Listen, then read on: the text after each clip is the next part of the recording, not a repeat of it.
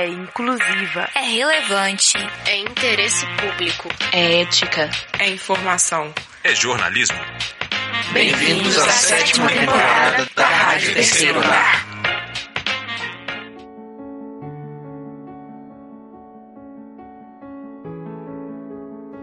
Redescobrindo o sentido da vida. Olá, meu nome é Balmir Alexandre Bernardo. Tenho 21 anos e sou estudante intercambista no curso de Publicidade e Propaganda da UFMG. Passo um momento do seu tempo para ouvir o que eu tenho a falar sobre o meu processo de redescoberta do verdadeiro sentido da vida. Tudo começou na manhã de domingo, 8 de março de 2020. Nesse dia eu saía de casa rumo a novas descobertas. Tinha uma viagem marcada para o Brasil, Minas Gerais. Era a minha primeira vez a ir tão longe de casa. Por um lado estava feliz, mas por outro senti tristeza porque deixaria os meus pais, irmãos e amigos para trás. Eram precisamente 15 horas e 30 minutos no horário de Moçambique quando dei o último abraço em minha mãe e embarquei numa viagem rumo a outro país, levando comigo sonhos e projetos. Mal sabia eu o que me esperava. Cheguei ao meu destino no dia seguinte. Fui recebida por pessoas de rostos desconhecidos, mas que com o passar do tempo se tornaram família. Até então, tudo estava a mil maravilhas. Foi na manhã de domingo, 15 de março, que a vida tomou um novo rumo. E literalmente, eu já não tinha controle sobre o amanhã. Todos os estudantes que chegaram no país na última semana devem ficar sob quarentena até a nova ordem. Essa foi a frase de comando de um novo normal. A partir daí, chuvas de mensagens, estatísticas de mortes e números de infectados começaram a encher as páginas dos noticiários e redes sociais. Confesso que, apesar dessas informações, eu estava numa onda de serenidade e calmaria, como Jesus em meio à tempestade. Depois de 4 meses, a situação começou a mudar. A saudade misturada com uma pitada de frustração tomaram conta da minha mente e coração. Ver o tempo passar, vidas sendo interrompidas sem chegar à linha de chegada, os planos e projetos parados, era demais para mim. Tive momentos de crise, choro no meio da noite, orações como pedido de ajuda. O amanhã passou a ser uma incógnita.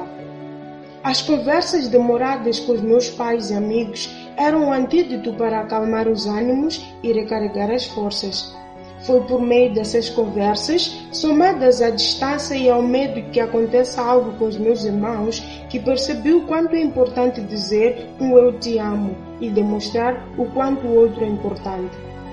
A Covid chegou sem avisar, tomou conta do espaço e tempo, nos obrigou a ficar isolados e afastados dos que mais amamos, sem direito a um abraço. Vim ao Brasil para cumprir o semestre de estudos, mas não pude cumprir no tempo previsto. Não digo que estou feliz por essa situação, apenas que sou grata por cada momento e experiência, pelas pessoas que conheci ao longo da trajetória, por cada amigo e pelas ressignificações. A Covid despertou em mim um novo ser, alguém que se importa com o outro, que se doa para o bem de todos. Ficar em casa é algo que eu faço, não por mim, mas por aqueles que me amam e que eu também amo. Ao meu redor, pessoas se reinventaram, descobriram habilidades e talentos, aprenderam a amar e a não esconder esse amor. Eu, em particular, passei de uma pessoa pouco expressiva para ouvinte. Partilhar os meus medos e inseguranças com os outros e ouvir as suas preocupações passou a fazer parte do meu dia a dia. Ver essas mudanças me mostrou que nem tudo estava perdido e que ainda existia um futuro. O amanhã ainda é uma incógnita. Quando tudo isso vai terminar, eu não sei. O que posso dizer é que agora existe em mim a Palmeira antes e depois do distanciamento social.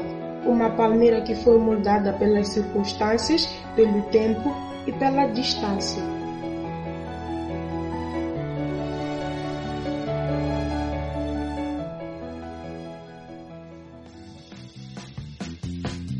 Você ouviu uma produção da 7ª temporada da Rádio Terceiro Andar. Para ouvir esse e outros programas, acesse o site Rádio Terceiro Andar, ufmg.wordpress.com. Acompanhe a Rádio Terceiro Andar no Facebook e no Instagram.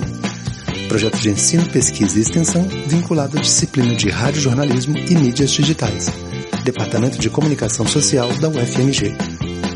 Trabalhos técnicos, Frederico Pessoa. Estagiário docente, Matheus Salvino. Coordenação geral, professora Sônia Pessoa.